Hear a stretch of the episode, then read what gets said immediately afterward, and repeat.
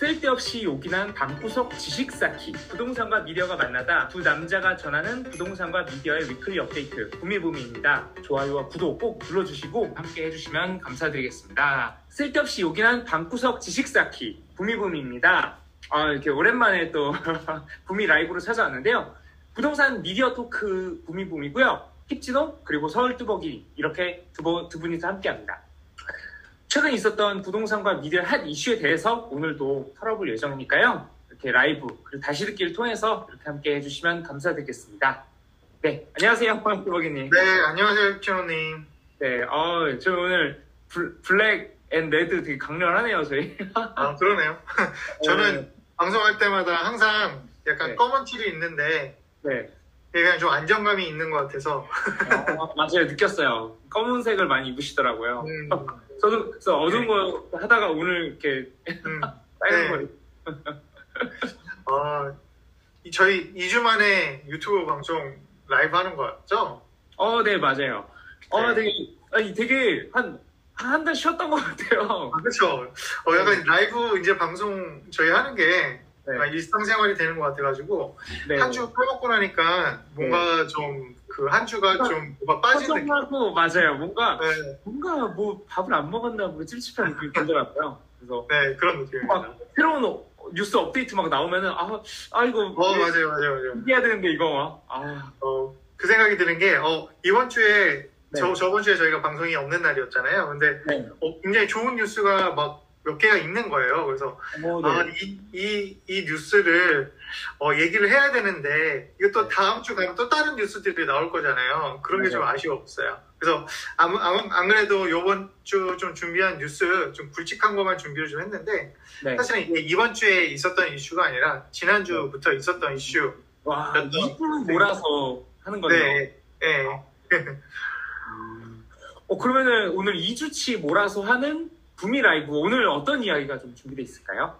네, 오늘은 그 원래는 저희가 top 3를 주로 소개를 많이 시켜드렸는데 네. 이번 주는 top 2로만 좀 말씀을 드리려고 해요. 아, 그 이유가 네. 좀두 가지가 워낙 좀 굵지가 있는 내용이고 네. 그다음에 이 내용에 대해서 힙진호님하고도 좀 많은 얘기를 좀 나눠보고 싶어가지고 네. 어, 두 가지만 오- 이번 주에는 소개시켜 드리도록 하겠습니다. 아, 두 가지. 오늘, 와, 되게 약간 오늘은 두 가지 주제 가지고 조금 다양한 이야기를 좀 나눠보는 시간이 되겠네요. 네. 네네네. 어, 네, 그러면은, 네, 그럼 첫 번째는 어떤 이야기가, 네, 되었을까요? 네. 이번 주 첫 번째 뉴스는요. 네. 어, 재건축 2년 실거주 백지화. 어, 네.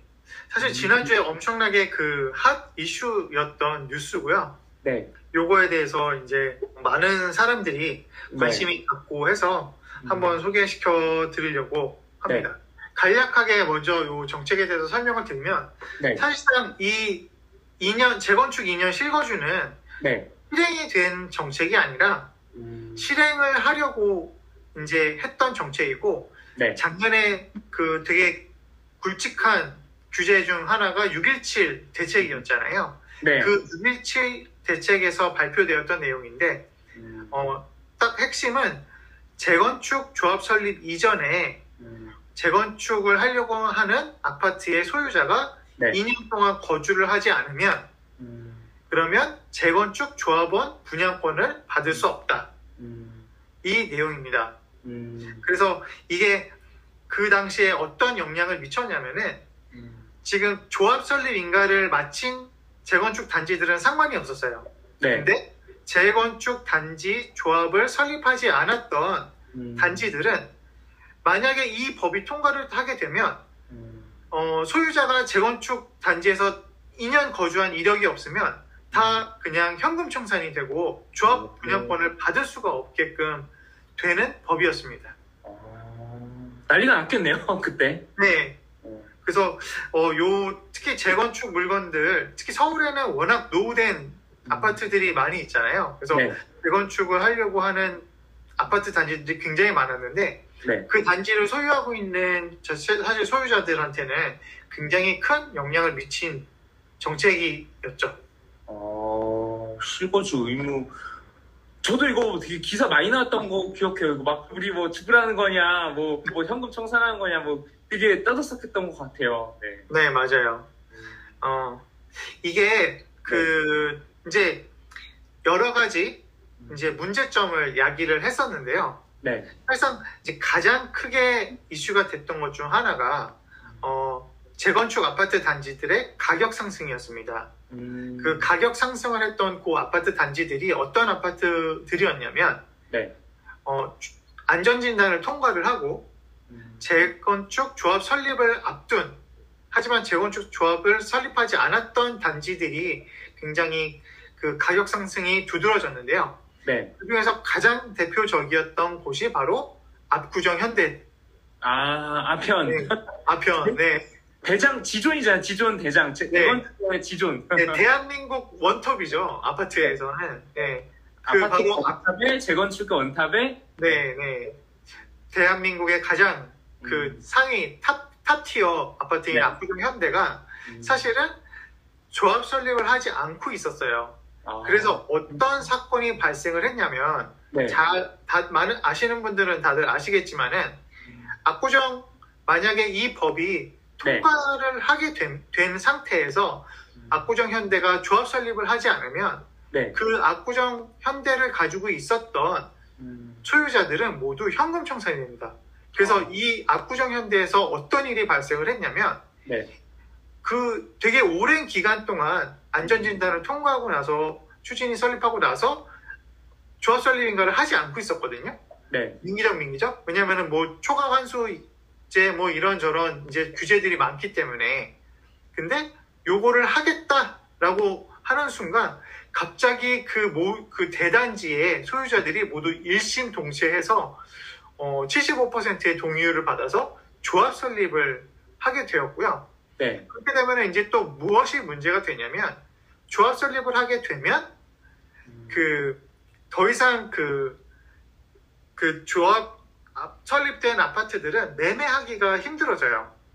음, 예를 들면 10년 보유, 5년 거주 요건을 채우지 않으면 매도가 불가능하기 때문에 사고 싶은 사람은 많지만 매도하는 물량들이 갑자기 줄게 돼서 더 이상 살 수가 매수를 할 수 없는 아파트가 되는 거죠.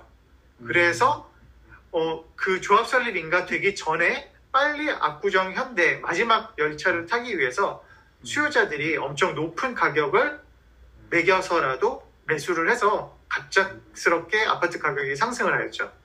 음, 아, 그, 그, 궁금한 부분이, 현금 청산이라는 법을 되게 두려워하는 거잖아요. 어쨌든, 집을 받지 그렇죠. 못했을 때. 네, 현금 청산이라는 게, 이제 잘 모르는 분이, 사람이 들면, 아, 그냥 원래 제값 줘서, 제값 줘서 주는 건가? 그것도 좋은 건가 할 수 있잖아요. 현금 청산의 개념 한번 설명해 주시면 좋을 것 같아요. 이게 네. 아. 어떤 뉘앙스인가요? 네, 좀 간단하게 얘기를 하면은 네. 지금 재건축 압구정 아파트를 가지고 있는 이유는 지금 물론 압구정이라는 위치가 좋긴 하지만은 네. 압구정에 있는 그 낡은 아파트가 좋아서 가, 가지고 있는 것이 아니라 음, 앞으로 그 좋은 입지에 새로운 랜드마크가 대한민국의 랜드마크가 될 아파트를 갖고 싶어서 그 오래된 아파트를 가지고 있는 거거든요. 음, 근데 만약 현금 청산이 된다면 그냥 뭐, 제, 뭐 현재 시세나 아니면 그거보다 더 저렴한 가격으로 음, 나는 어쩔 수 없이 조합에 그냥 물건을 팔 수밖에 없는 것이고 음, 나는 결국 그 프리미엄 제 그 대한민국에서 가장 위- 입지와 랜드마크가 될 아파트를 가질 수- 입주권을 가질 수 없게 되는 거죠. 어, 그냥 헐값에 파는 그냥 그런 네. 모양새이군요. 아무런 그렇죠. 누리고. 네, 네, 그 프리미엄을 얻지 못하고 그냥 팔게 됩니다. 이거는 재건축에서 가장 최악의 수라고 볼 수 있겠네요. 네, 그래서 부랴부랴 네. 어, 굉장히 사람들도 놀랄 정도로 굉장히 빠른 속도로 이제 어, 매수를 해왔고요. 그래서 사실 그 압구정 같은 경우는 구- 굴지가 워낙 크기 때문에 네. 최근에 그 6개월 전에 67억으로 거래가 되었던 물론 이제 대형 평수였습니다. 네. 250 제곱미터 정도 되는 그러니까 거의 한, 한 80평, 90평 되는 그런 아파트였는데 그게 그 규제가 나오기 전에는 67억으로 거래가 되었는데 네. 가장 마지막에 최근에 거래된 거는 80억까지 음, 그래서 단 6개월 1년 만에 13억이라는 아파트 값이 뛸 정도로 음. 예, 아파트 가격이 상승을 하였죠. 어, 와, 13. 야, 아편은 올라가는 수준도 다르네요. 13억이면 그렇죠. 서울 그냥 아파트 한 채가 그냥 올라버리네요. 예, 서울 아파트 중위 가격이 아직은 13억까지 안 가거든요. 네. 예, 십- 그 오름폭 자체가 중위 가격을 넘어가는 수준의 네. 폭을 보였다라고 보면 될 것 같습니다. 그러면은 이 압구정 현대 말고 또 재건축 이, 이 정책으로 인해 좀 흔들렸던 어떤 아니면 어떤 상징적인 아파트가 또 단지가 또 있을까요? 네, 어, 요거는 이제 가격에 대한 이슈라기보다는 네. 전세값이 또 오르게 되었는데요. 음, 어, 그 가장 실예가 음망 아파트. 아, 대치동의 그 가장 대표적인 그렇죠. 그 네. 네. 대치동도 굉장히 위치가 좋고 학군이 네. 좋은 곳이잖아요. 네. 어, 근데 대치, 대치동 음만은 아시다시피 굉장히 오래돼가지고 음. 사실상 살기에는 굉장히 열악한 환경이라서 전세값이 매우 쌌었어요. 네. 한 5억 정도? 와, 이제- 아니, 강남에 그래도 아파트인데 전세값이 진짜 쌌었네요. 그렇죠. 네, 네, 네. 그래서 사실상 어, 강남에서 교육을 시켜고 싶지만 네. 어, 강남에 그 집을 살 수가 없었던 그런 많은 분들이 네. 뭐 음마 아파트나 또는 그런 낡은 재건축 아파트에 전세에 들어가서 이제 거기서 이제 거주하면서 아이들 교육을 시키면서 있었는데 음. 이게 요 2년 거주 요건이 생기면 생긴다고 하면서부터 어떤 일이 발생을 했냐면 네. 음마 아파트를 가지고 있었던 소유자들이 내가 들어가서 일단 무조건 2년을 채워야 되니까 세입자를 내보내고 내가 들어가게끔 된 거예요. 아 살지 않으면은 재건축 권한을 권리 못 받으니까 어, 제가 들어가겠습니다. 이런 그렇죠. 예. 그래서 세입자를 내보내고 내가 들어가면서 전세 물량이 굉장히 급격히 줄었고요. 게 음, 그래서 그렇게 줄기 때문에 원래 원래부터 거기는 그런 교육이나 이런 입지가 좋기 때문에 수요자들이 많이 있었던 곳이었는데 네. 그싼 전세값이 네. 어, 단 6개월 만에 네. 단 1년 1년이나 6개월 만에 네. 거의 두 배가 뛰어서 5억이 있던 게 9억 10억까지 예. 아니 전세가 더블 뛴 거는 또 이렇게 되게 네. 생소하네요. 와. 그렇죠. 네. 보통 매매가도 지금 2017년부터 이제 뛰어서 더블 되고 뭐 아니면 1.2.5배 이렇게 올랐는데 네. 지금 이거는 그 2, 3년 동안 발생한 게 아니라 단 6개월, 1년 만에 전세값이 더블로 뛰게 된 겁니다. 아니 근데 왜 이렇게 전세값이 단기간에 오른 거는 그 강남이랑 입지 때문이었을까요? 아니면 뭐 때문에 그렇게 오른 걸까요? 어, 아무래도 강남이라는 입지 네. 사실 그 똑같은 재건축이지만은 강남의 상승률이 가장 컸었던 것 같고요. 네. 상계 같은 경우는 똑같이 그런 재건축 이슈가 있거나 하지만은 상계나 뭐 노원 뭐 다른 강북 지역들 이런 음. 곳이 그 정도로까지 가격이 뛰지는 않았어요. 그래서 네. 교육이 좋고 일자리가 풍부한 강남 지역이 가장 상승률이 좋은 것 같고 네. 그다음에 재건축에 가장 가까울수록 조합 설립 인가에 바로 직전에 앞두고 있을 있는 단지일수록 가격이 더 전세 값이 확실히 더 많이 뛰었다라고 볼 수 있을 것 같습니다. 그러면은 이 실거주 의무가 이게 폐지됨으로써 네, 지금 이미 들어가셨거나 세입자를 보내버리신 분들은 템이 복잡해지시겠네요. 네. 그래서 이제 이게 사- 지금 제가 말씀드리는 거는 이제 매수자 또는 네. 임차인들 입장에서의 이제 그 안 좋은 이제 피해 사례라고 본다면 사실상 이게 집주인한테 좋았느냐? 집주인도 사실은 되게 좀 피해자였습니다. 왜냐면은 이분들은 뭐 물론 내가 음마 아파트를 또는 압구정 아파트를 가지고 있었지만 너무 낡았기 때문에 새 음. 아파트에 살고 싶어가지고 뭐 좀 외곽에서 어, 이제 좀새 새 신, 최신 아파트에서 이제 거주를 뭐 경기도권에서 하고 있었는데 여기에 입주를 해야 되기 때문에 어, 몸테크를 하기 위해서 거기서 이사를 해서 들어가게 되었고요.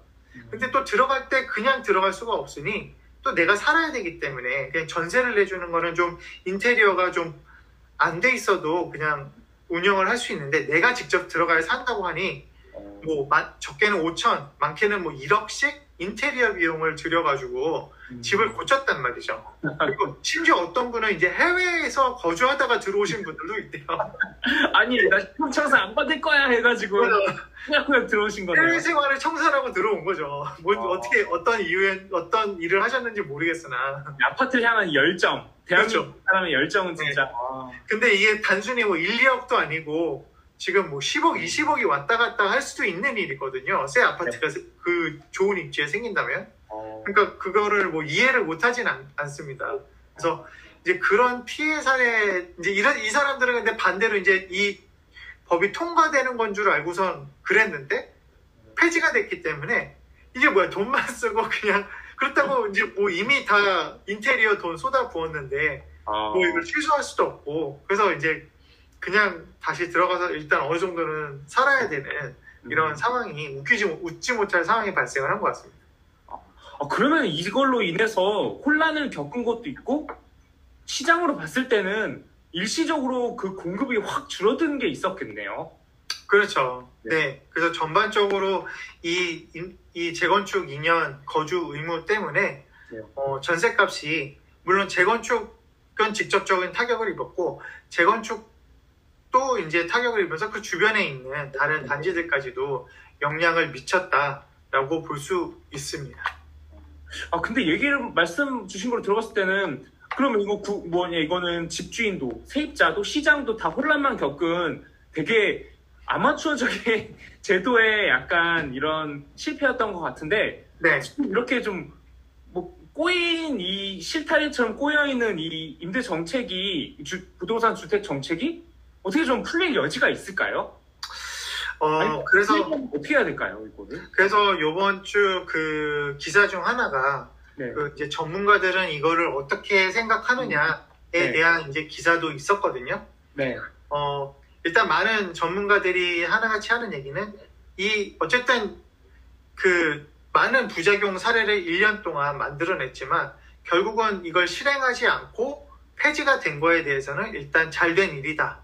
라고 평가를 하고 있고요. 근데 다만 이게 어 일부의 영향을 미칠 수는 있지만 전세값이 상승하는 거를 조금만 막을 수는 있지만은 전체적으로 지금 현재 전세장 전세가 굉장히 상승하고 있는 이 시장은 막을 수가 없다.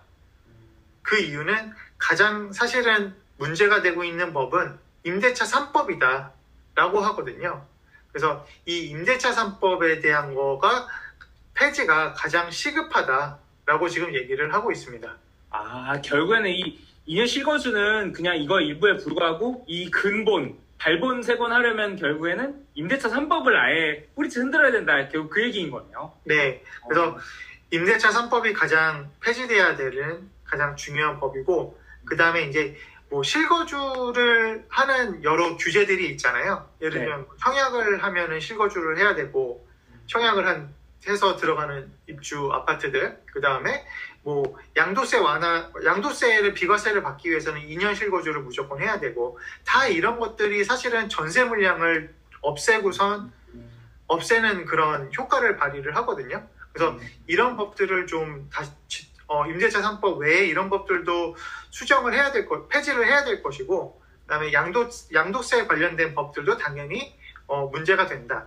그리고 말미에는 이제 어떻게 얘기를 하냐면 사실 이제 많은 대다수의 전문가들이 어, 총체적 난국이다.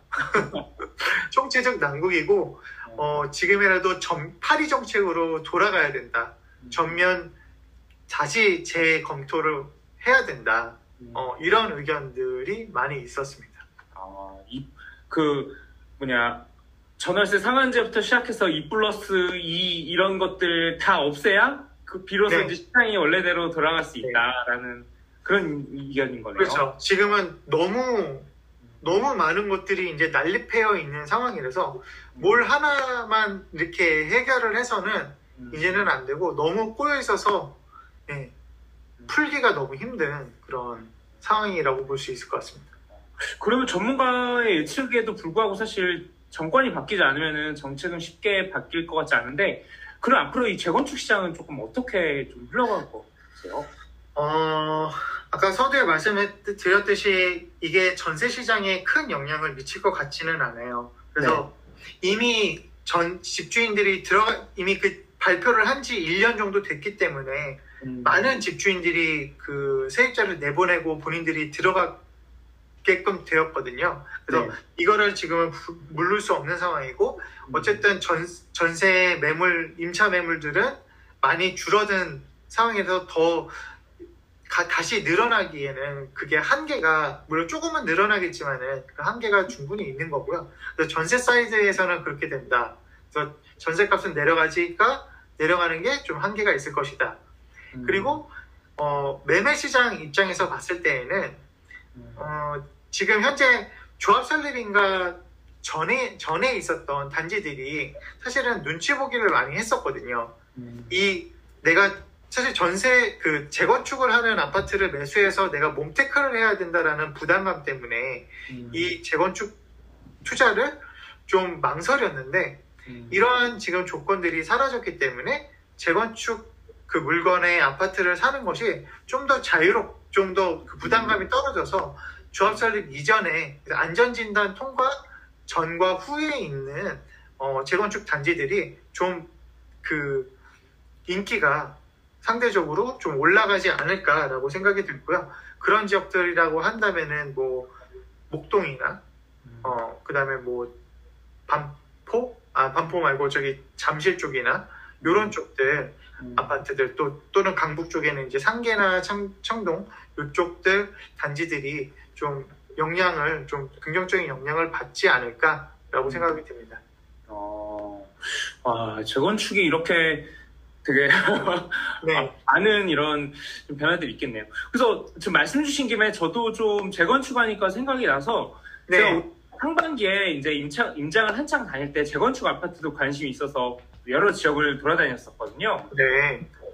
오늘 기사가 났던 곳이 제가 이제 봤던 두 개 단지 중에 하나였어요. 아, 어디였는데요? 이 두 가지가 일단 운명이 엇갈렸어요. 그래서 결론부터 말씀드리면 아 재건축 아파트라고 다 좋은 게 아니구나. 이거 배팅 잘해야 되겠구나. 진짜 이런 생각을 했었던 게 네. 올해 제가 1월 달 시점에서 갔던 곳이 두 군데가 있었는데 그 구로에 있는 구로주공 음, 네. 굉장히 또 재건축 아파트로 대단지에 거기는 이미 몇 년 전에 안, 안전진단이 다 통과가 되어 있는 상태였었고 맞습니다. 네네. 근데 작년에 생각보다 별로 오르지 않은 상태였었어요. 음, 그리고 화랑대 그 노원에 있죠. 화랑대 그 거기에 있는 태릉 우성이라는 아파트.